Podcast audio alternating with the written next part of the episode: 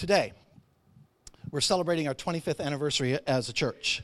Um, yeah, we want to, we're going to do a lot of clapping today. We have some people in our church that have been here since the very beginning of Faith Community. Like from the very first Sunday in, the June, in June of 1997. Um, none of us really knew what we were getting ourselves into, including your founding pastors. Like, we didn't know. We were just like, let's give this thing a shot. There was so much we hadn't figured out. Um, and we loved those first couple of years of having tons and tons of really long uh, discussions about what our values and priorities were going to be. But all through that, there was this group of people that were our core who just stayed with it from day one. And I think they deserve a little extra recognition for 25 years. So I'm going to name them, and if they can stand, that'd be great. I mean, after 25 years of this, they're doing well to stand. So, uh, Craig and Christy Cousins, Bob and Barb Crosthwaite, myself and my wife Alethea, uh, Ben Crosthwaite, um, and I'm counting Aaron Francis in that. She actually technically arrived two months later, uh, but uh, I'm counting her. uh, Drew Crosthwaite, where's Drew back there? Uh, Dwayne and Debbie Decker, Rachel Decker, who's over there. Hi, Rach. Uh, Lucy Greenwald, uh, Bobby Ingerson and Kitty Johnston, who are not able to be with us uh, in person. They're often with us online, and uh, we consider them a part of us still. Paul Allures, uh, Carol Smart, and uh, Jeff and Nancy Warner, and Mark. I'm hoping I got everybody who's been here all the way through. Little special recognition, though, I just don't want to uh, overlook Dan and Gail, who almost made it to 25 and then Florida called. So, but stand, because they put their 25 years in in about 23. So, um, so 20 plus founding members of our church who hung with us through the whole thing, uh, which means that the other 248 of you came along somewhere in the journey, and we're so glad that you did. And we're thankful for everybody who calls Faith Community home and are giving yourselves to this, to the vision and the mission that Jesus has called us to. Give yourselves a hand. Thank you. You can be seated. Thank you. Every week we post an event in the Bible app. You can find us there this morning. If you're a Bible app user, uh, you'll find some notes to go along with this morning's teaching. If you've already opened that up, you've noticed wait, two sermons? That's right, it's a big day. Two sermons today, two short uh, messages, uh, relatively speaking. Uh, here's Pastor Bob. In the great book of Joshua, there's a story of the Israelites marking a moment together. That's what we're doing right now. In Joshua chapter 4, if you so choose to go there in your Bible or in your app, Moses has died, and now there's a new leader named Joshua. And Joshua's job was not to lead the Israelites through the wilderness after they escaped from slavery in Egypt. Moses had already done that. Joshua's job was to take them from the very edge of 40 years in the wilderness and on into the promised land. And to do that, they had to get across the Jordan River. And so we pick up the story at that point in fact, they just made it over to the other side, and now they're reflecting, now they're remembering, now they're celebrating what God has done. And that's where we pick up the story in Joshua chapter 4, starting at verse 1. When all the people had crossed the Jordan, the Lord said to Joshua, Now choose 12 men, one from each tribe. Tell them, Take 12 stones from the very place where the priests are standing in the middle of the Jordan. Now, if you read the Bible and you're, and you're thinking as you read and you come across a, a text like this, and you say, oh, yeah, well, okay, that's the Bible, of course. They're standing in the middle of the Jordan River. You may think nothing of it.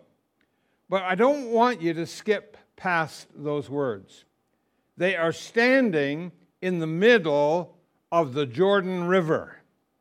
And that just is not normal.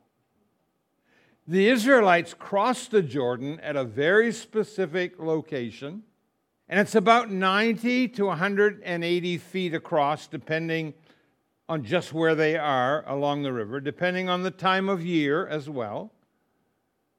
So, I mean, let's take 90 feet. That isn't bad. That's about as wide as this room is. You can probably see yourself rolling up your pant legs and kind of wading through that, right? It's no big deal. Oh, I forgot to tell you, but it's also about 17 feet deep, right there. So that's six feet higher than our ceiling. That's, uh, and, and that's deep. That's 17 feet is deep. And, and these are people who lived, remember now, they've just lived in the desert for 40 years. It's not like they went to the beach on the weekends and they were used to a lot of water. They probably weren't very comfortable actually around a big body of water like this. So let's just say none of them took swim lessons at summer camp. They just had 40 years of wandering in the wilderness, in the desert. And of course, they had all heard the stories about how their parents and their grandparents had crossed the Red Sea and that was obviously a very dramatic story. And I'm sure with every telling, it got more dramatic. And now they're kind of reenacting that same scene. So here they are again. It's not the Red Sea, but it's a river 17 feet deep. And the current is probably flowing at about 10 miles per hour. And they're standing there. And God is saying, okay, this is it. This is the spot. You need to go over to the other side. And they're thinking, we're all going to die. We just came out of 40 years in the desert, and Moses brought us that far, and now we're going to step out here and die. And God says, Tell you what, this is how confident I, confident I am that you'll be fine. So let the priests go first. They won't mind. And so the priests make their way to the water's edge, and they're carrying, by the way, the, the Ark of the Covenant of the Lord. And that represents the presence and power of God. And when the priest's feet uh, touch the water, immediately the current stopped running. Somehow, the water stops flowing upstream and it slowed to a trickle and then it stopped and they walked over on dry ground. Think about it. Just sit there for a moment. Let it sink in. This is the generation of Israelites who had heard the story of the crossing and heard it over and over and over. The crossing of the Red Sea. They'd heard it from their parents, they'd heard it from their grandparents. And they had to be thinking, sure, I'm sure that's how it happened, Dad. Yep, I'm sure you walked across the Red Sea on dry ground, Grandpa. I'm sure it happened just like that. Hmm. But now they're walking across the Jordan River with their own kids, and they're thinking, hmm, that Red Sea story. Yeah, I guess maybe it did happen. So now they're trying to figure out what to do with all this. God says in verse 3 Take 12 stones from the very place where the priests are standing in the middle of the Jordan, carry them out, pile them up in a place where you will camp tonight. So, what did they do? They picked up these stones from the dry river bed of the Jordan. They're carrying these stones around and they're looking for a place to camp for the night. Next verse, 4. So Joshua called together the 12 men he had chosen, one from each of the tribes of Israel he told them, Go into the middle of the Jordan in front of the ark of the Lord your God. Each of you must pick up one stone and carry it on your shoulder, 12 stones in all, one for each of the 12 tribes of Israel. We will use those stones to build a memorial because in the future, hear this very carefully, church, your children will ask you, What do these stones mean? See, sometimes God moves in us on a personal level. I'm thankful that He does. Sometimes He moves in us in an organizational level, like within a church, within a community. And when God moves, it is important to mark the event. It's important to remember, and here's why because we all tend to forget. Hi. Some of you have been looking at at video at some pictures here this morning, and you're seeing a picture, maybe of yourself, and you say, Oh, I forgot about that. It is so easy to forget. And when we forget, we begin to wonder if God will come through. Can we really trust Him to do it again? And we worry because we've forgotten God's faith, faithfulness to us in the past. And the next generation, they'll ask, well, what do these stones mean? So here's what Joshua says in verse 7 Then you can tell them. They remind us that the Jordan River stopped flowing when the Ark of the Lord's covenant went across. These stones will stand as a memorial among the people of Israel forever. Verse 8 So the men did as Joshua had commanded them. They took 12 stones from the middle of the Jordan River, one for each tribe, just as the Lord had told Joshua. They carried them to the place where they camped for the night, and they constructed the memorial there, which brings me and brings us to today. Brings us to this very moment. And it's so, so very important. We talk about the move of God in our church or in our community. Let me ask you when have you personally experienced the faithfulness of God in your life? You probably have to think back. You probably have to think right now on purpose. Think about it for just a minute. When have you personally experienced the faithfulness of God? How has God demonstrated that faithfulness to you on a personal level? And how do you mark it? What do you do intentionally to keep the memory of God's past faithfulness in your personal story, keeping that alive? Now, there's wisdom here in this story, not only for us as a church, but for all of us as individuals and as couples and as, and as families, uh, family units. We should give some thought to what we can be doing on a regular basis to remember, underscore that word, God's faithfulness in the past. Maybe it's around for you, family celebrations like birthdays and anniversaries and holidays, where quite often the family gathers. But whatever that looks like for you, it's important that we take time to remember God's faithfulness in the past as a reminder that we can count on His faithfulness in the present, today, and in the future to come. And in the future to come. Now, there's no doubt that as a church, as a community of Jesus followers, we have seen the faithfulness of God in action throughout our story for 25 years. That's a quarter of a century. And sometimes we just need to stop, think, and remember. And we need to do this on purpose. We need to be intentional about it. That is, that's what makes a healthy spiritual practice reflecting on the faithfulness of God in the past.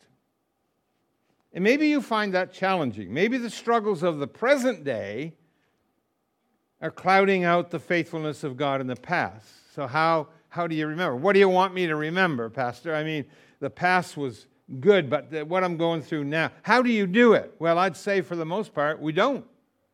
That's the problem. We don't do it. No, we forget. And unless we're, I'm going to use this word, intentional, we forget. Because that's just human nature. So I want us to remember this this morning because I think that this is the big idea that God was trying to convey to the Israelites through Joshua and through the exercise of building a memorial. And here it is that God's faithfulness in the past gives us confidence in his faithfulness in the future. Let's all say that together. Can you read that on the screen? Let's all say it together. God's faithfulness in the past gives us confidence in his faithfulness in the future. Wow.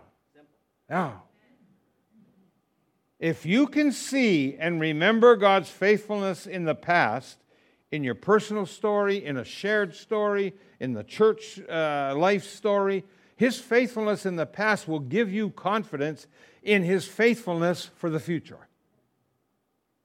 And we need to know ourselves well enough, and we as a church need to know who we are well enough to know that we do tend to forget.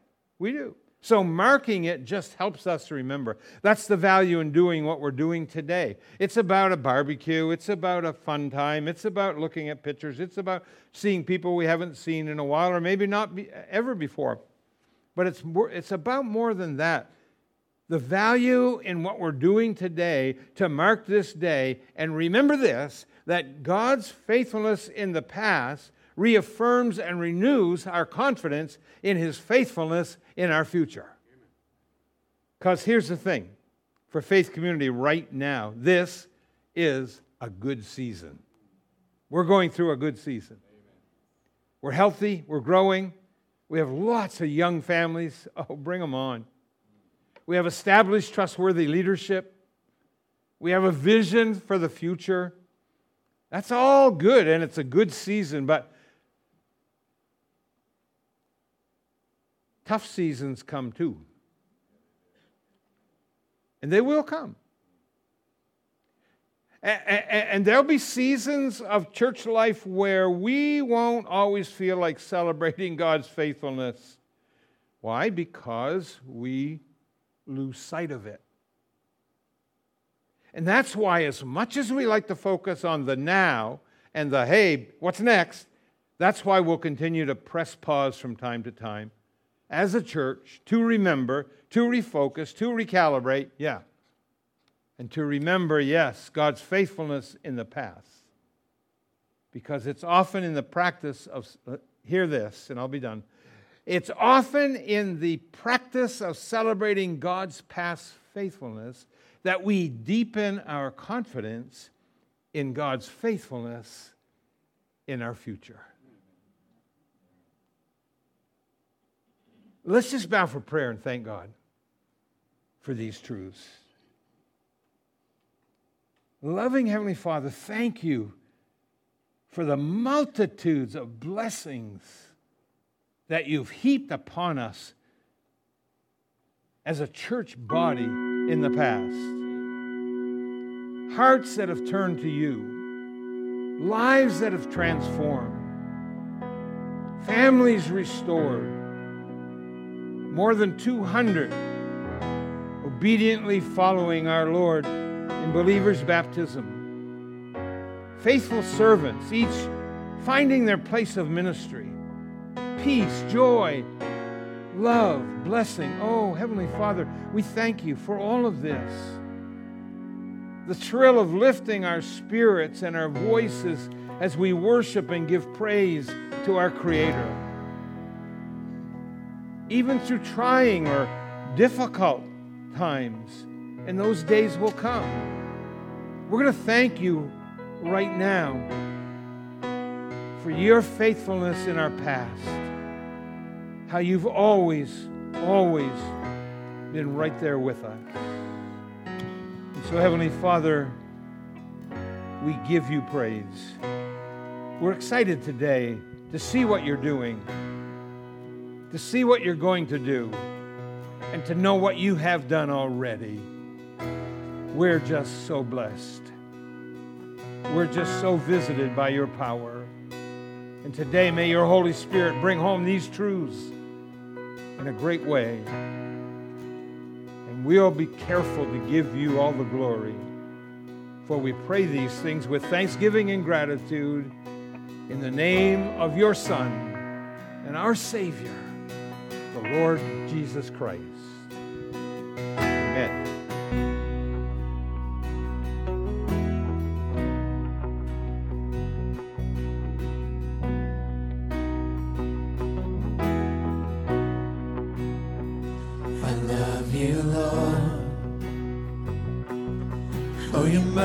Mercy never fails me all my days. I've been held in your hands from the moment that I wake up until I lay my head. Oh, I will sing of the goodness of God.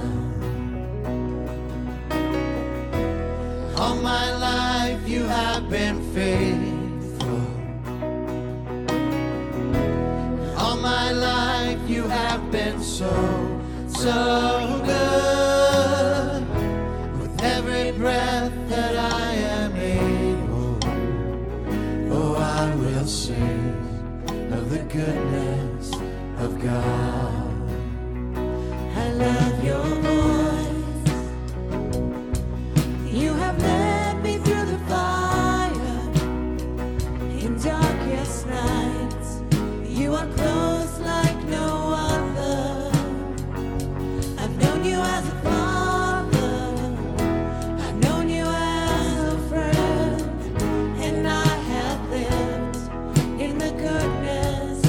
God.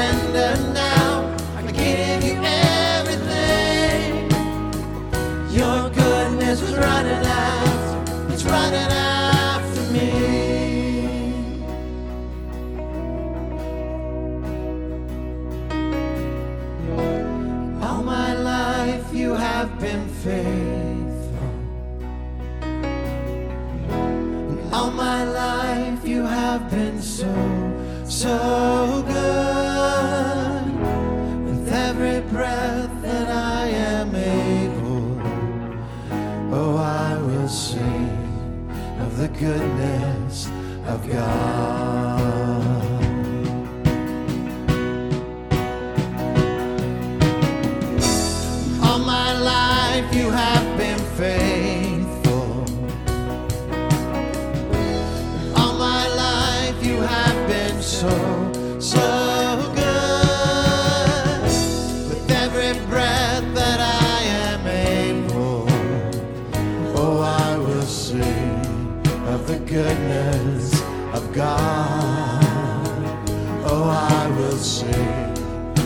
Goodness of God.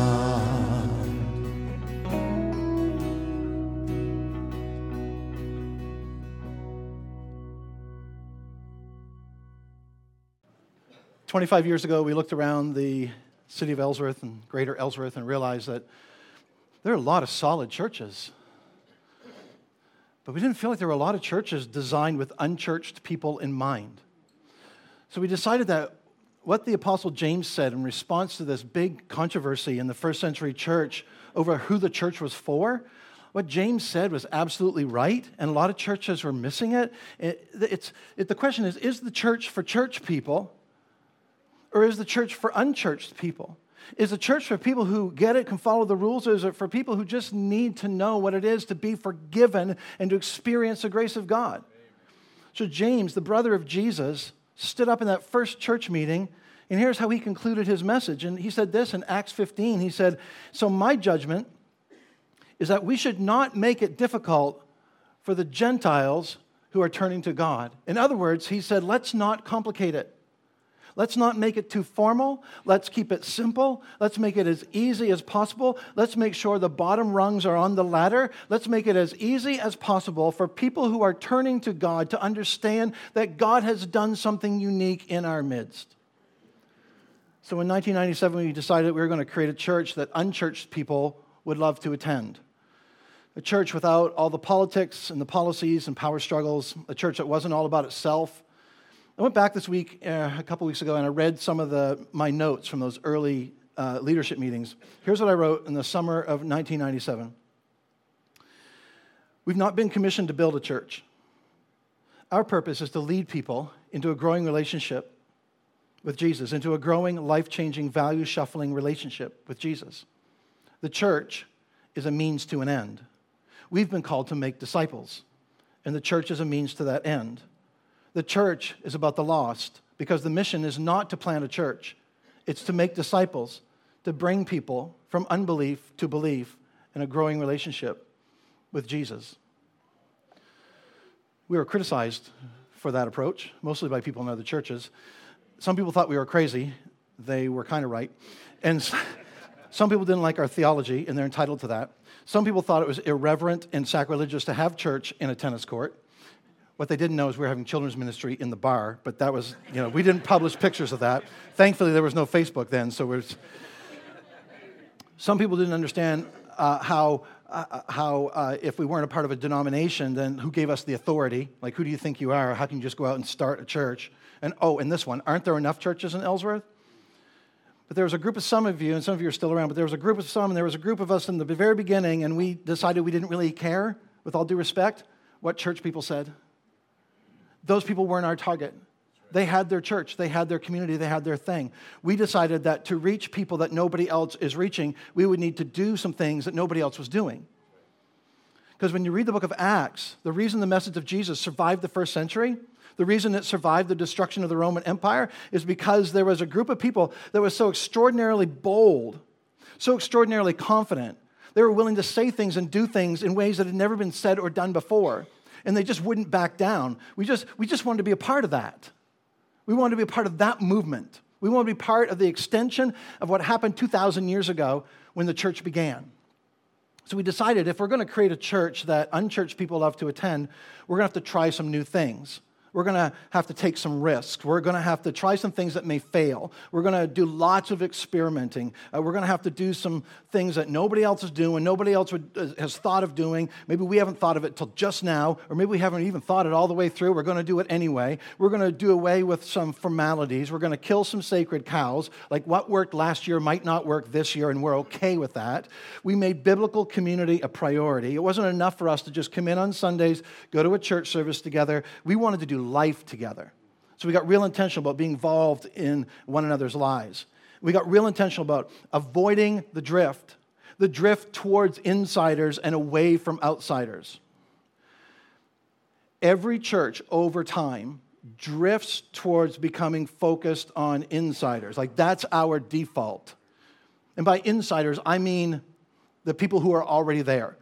They know the songs, they know where to sit, they know how to park, they know the deal inside and out. Like, this is our deal, these are our people. Every church naturally drifts towards becoming insider focused. It's understandable. It's easy for churches to become totally insider focused and focus on the people who are already there, the people who are paying the bills, the people who are doing the work, the people who complain the loudest. The, it's natural. But in order to be a church where we're the embodiment of grace and truth and not just one or the other, we've got to be intentional about avoiding the drift towards insiders and ignoring those on the outside.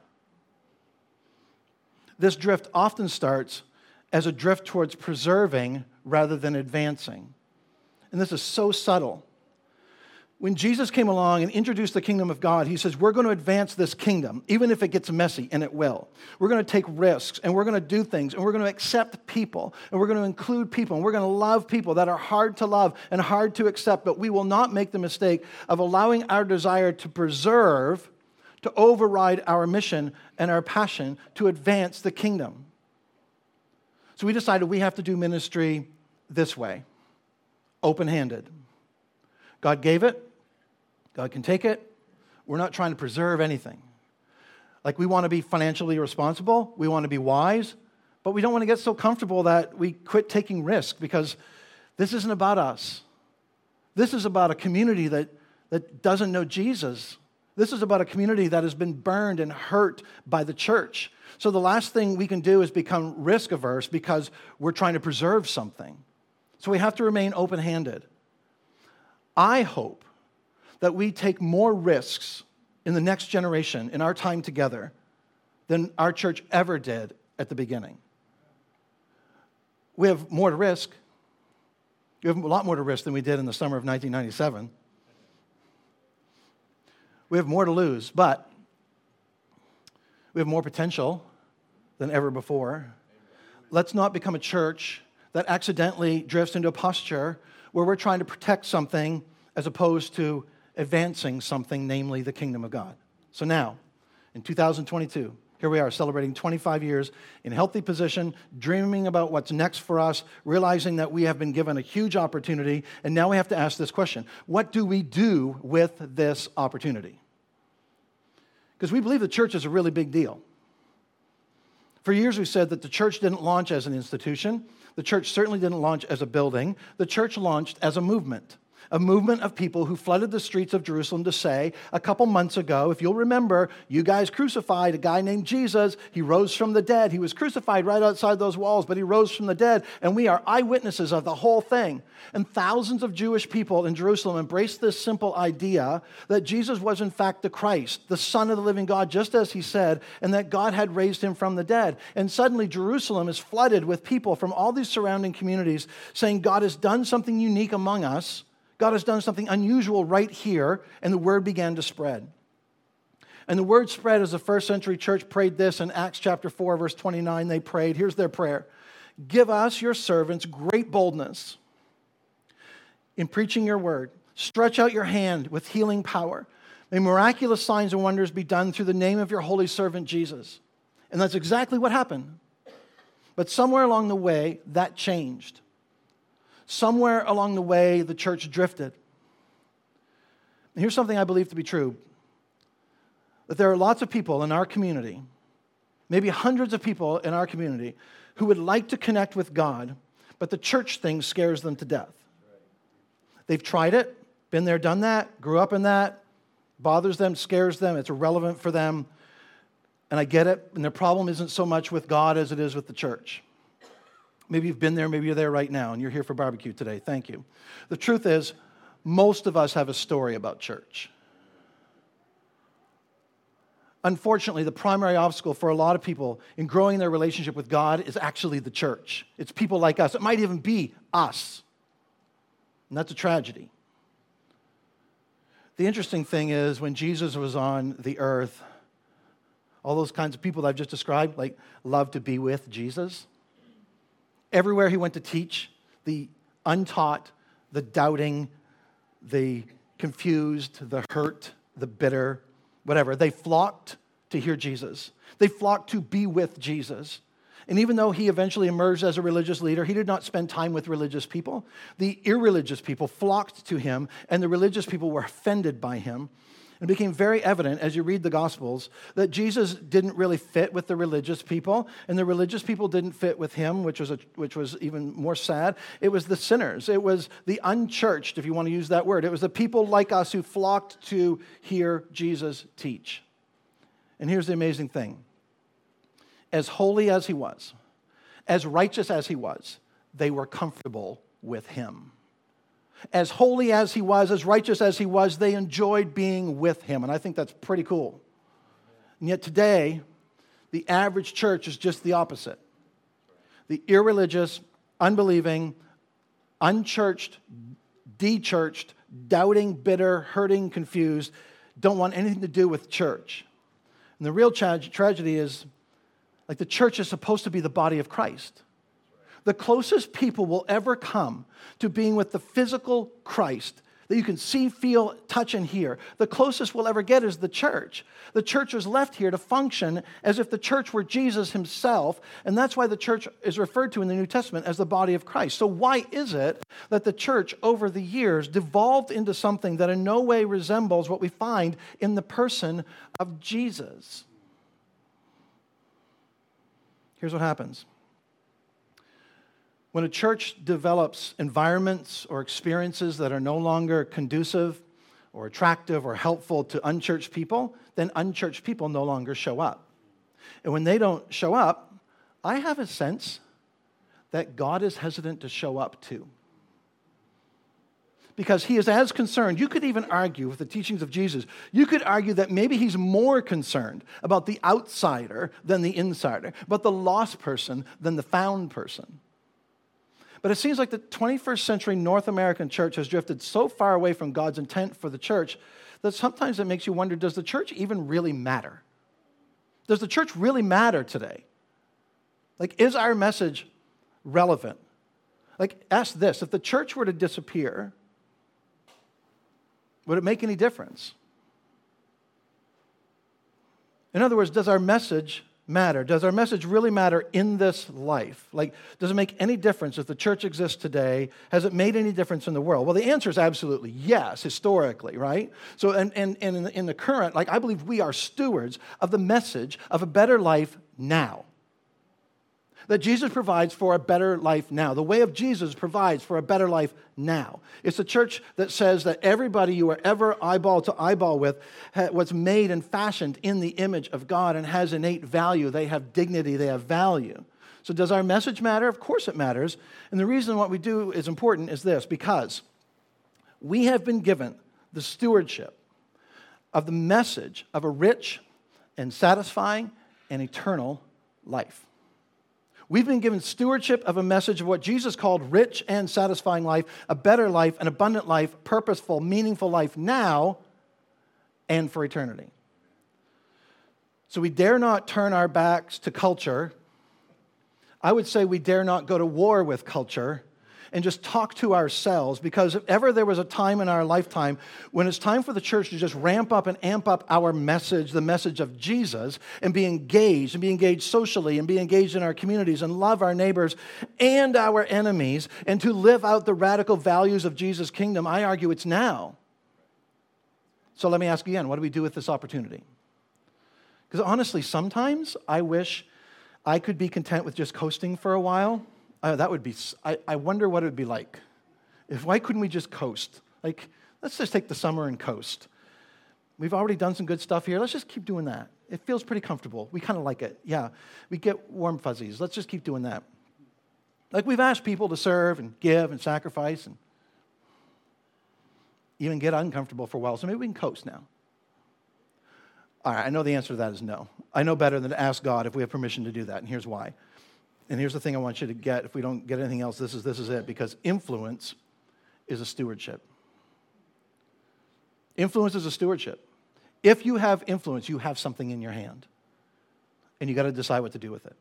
Influence is a stewardship. By God's grace, and because of your hard work, and because of your generosity, and because you've been willing to try things maybe nobody else has done before, we as a church have been an, given an awesome opportunity in the life of our community. And to be good stewards, we got to leverage it in a way that is completely God honoring. So we're not going to rest and we're not going to coast and we're not going to just pat ourselves on the back. That's not what today's about. So our prayer is God, now that you have uniquely positioned us, now that you have we have all this opportunity, what do we do with this now?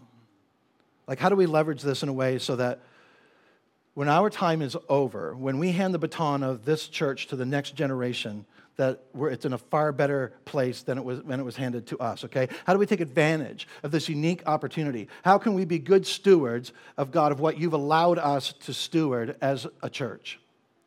Listen, we're going to ask you in the future to do things we haven't done before. We're going to keep instilling into the hearts of a generation of children that their love for God is to carry them beyond school and church with their parents. We're going to do everything we can to raise up a generation of teenagers that when they graduate from high school and go off to college, that they actually look for a church not only to worship in, but to do life in. We're going to keep investing in marriages. We're going to keep investing in individuals. We're going to keep doing some of the things we've done before, but we're going to try to do it better because we have more opportunity than we've ever, ever had before. As we move into this next part of our time together and our responsibility and our opportunity as a church, and since we're sitting in a former roller skating rink, here's what we need for you, from you. We need this to be an all skate. Amen. You know what I mean? Everybody needs to be involved at some level. So, for those of you who've been on the periphery and you've been enjoying the show and you got your parking space marked out and you know where to sit so you can get out quick and you figured out when the last song is, so in the wintertime you get your coat on and you run for the parking lot so you can get to lunch before all the other church people get there. You got that all figured out. I just want to warn you We've been talking about this lately. We've added nearly 60 people in the last two years. It's been two years now since we uh, reopened after the COVID shutdown. Remember that? Remember COVID? We went to church online only for 11 weeks. And we're still doing church online. Good morning, guys. Thanks for being here. And when we, we came back together, we were limited to uh, 50 people per service.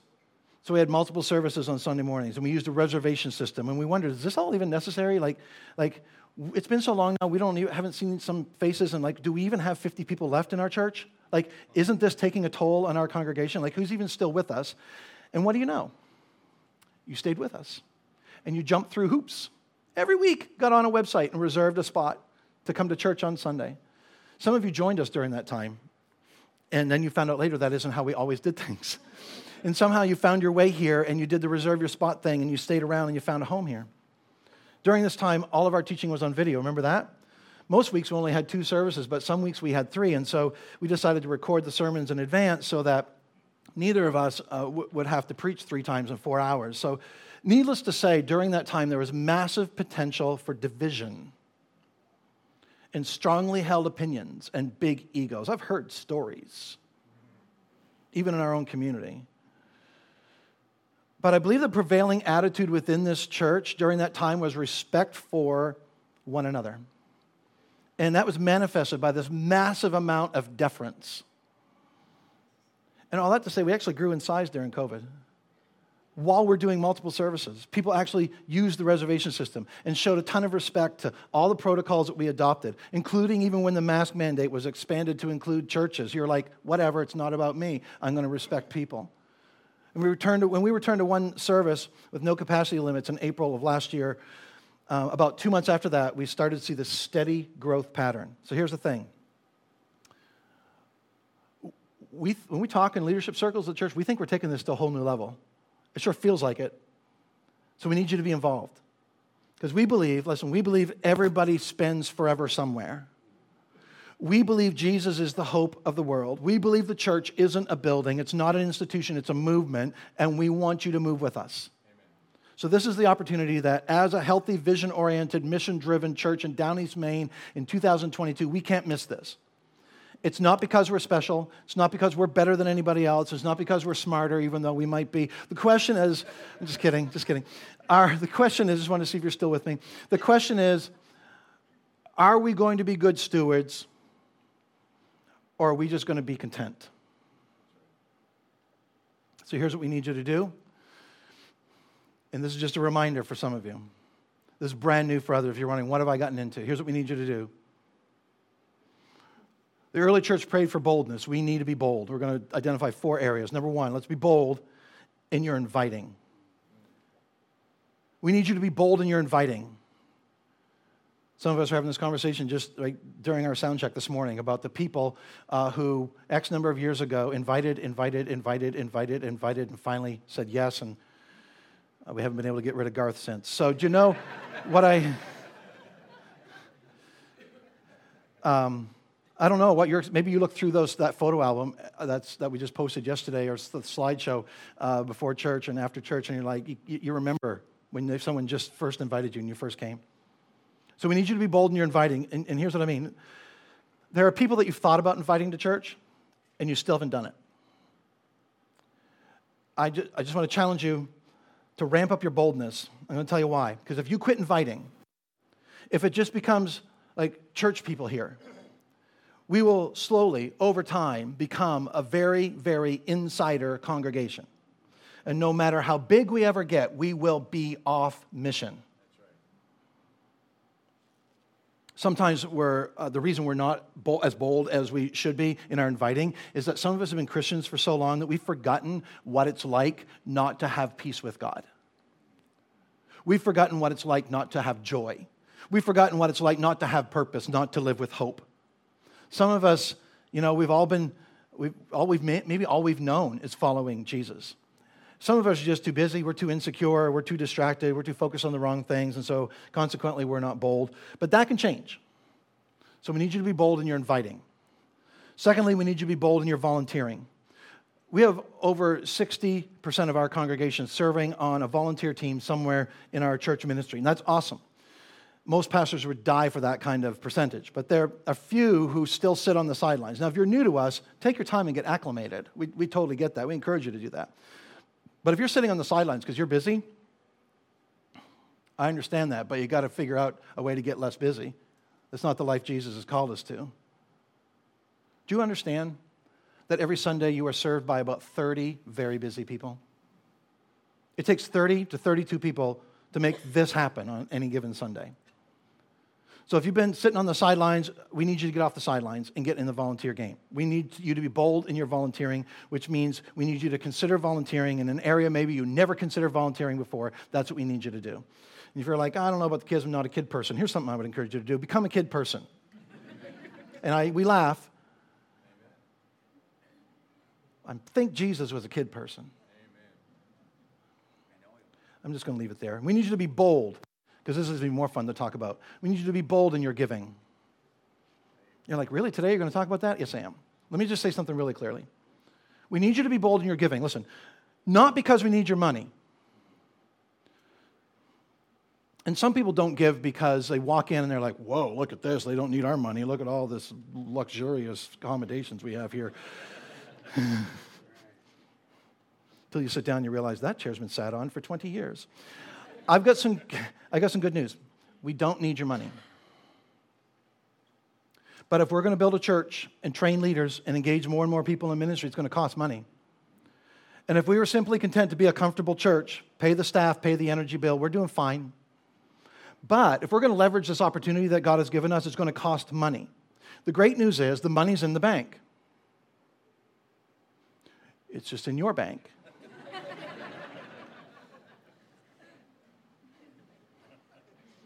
I love to get you laughing while we're talking about money. It helps a lot. For those of you who have faithfully supported our mission over the years with your faithful generosity, thank you, thank you, thank you.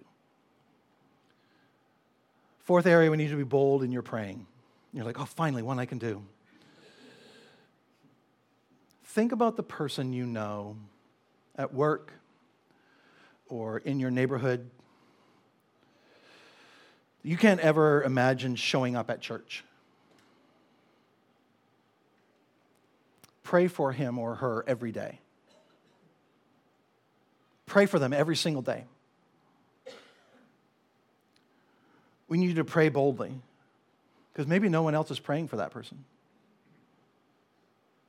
Let's pray bold prayers. Like wherever you find yourself, come on, let's just, like, we can do this. We can pray bold prayers. We, we have a short window like we are blessed and we have an opportunity.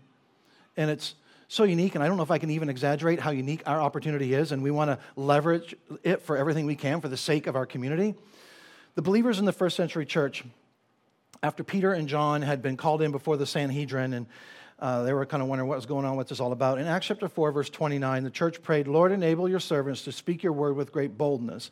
And I love this verse. I love it so much. And I also love this one that kind of reflects back to that. The very last uh, verse of the book of Acts, which is the story of the first century, the first, you know, not first century, but first few years of the church. The, the writer describes the ministry of the Apostle Paul. And this is just days before he's executed. And Luke, the writer, says in Acts 28, verse 31, that Paul proclaimed the kingdom of God and taught about the Lord Jesus Christ with all boldness and without hindrance. See, for the follower of Jesus, boldness is normal. It's how the church started, and to fall short of that is to really betray the people who gave their lives so that we would have the good news of Jesus. Like, aren't you grateful someone was bold with you? Aren't you grateful they kept giving you those CDs or cassette tapes or something, right? Giving you those books, and just so happened stuff was already underlined? Right? Pages were already dog eared. Mm-hmm. Aren't you glad someone kept inviting you and inviting you and inviting you and inviting you? And then they invited your kids. They went behind your back and invited your kids, and that was cheating because now your kids want to come back because they had a good time. And, and now you're here, and it ruined your Sunday fishing. And it ruined your golf game, and it ruined your weekend lawn care, and it just ruined your Sunday morning, right? And you're glad you're glad because it's added so much value to your life because now you know what it is to have peace. You know what it is to have joy. You know what it is to have purpose. You know what it is to live with hope. The band and singers are going to come right now, and as they do, because we've all seen this happen before, they get up out of their seats, they walk to the front, they put their guitars on, they tune. They, we know how that works. So as they're coming, let's commit as individuals, as families, as a church, let's commit to praying bold prayers. Let's commit to giving boldly, to serving boldly, to inviting boldly, because we've invited to be a part of this thing that God has begun and will continue.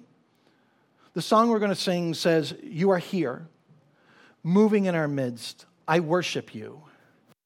Because when God is moving, when God is working, when God is doing what God does, the only proper response from humans is to worship Him. You are here working in this place. I worship you. You are here touching every heart, healing every heart, turning lives around. And maybe this morning, I actually changed the lyrics on the screen because we're going to sing this in one voice. We're going to sing, We Worship You. We're here today to celebrate God's faithfulness, to celebrate what God has done over the years. So we're going to come together and sing, We Worship You. Acts chapter 2 says this about the church in its very first days. It says, All the believers devoted themselves to the apostles' teaching, to fellowship, to sharing in meals, and to prayer.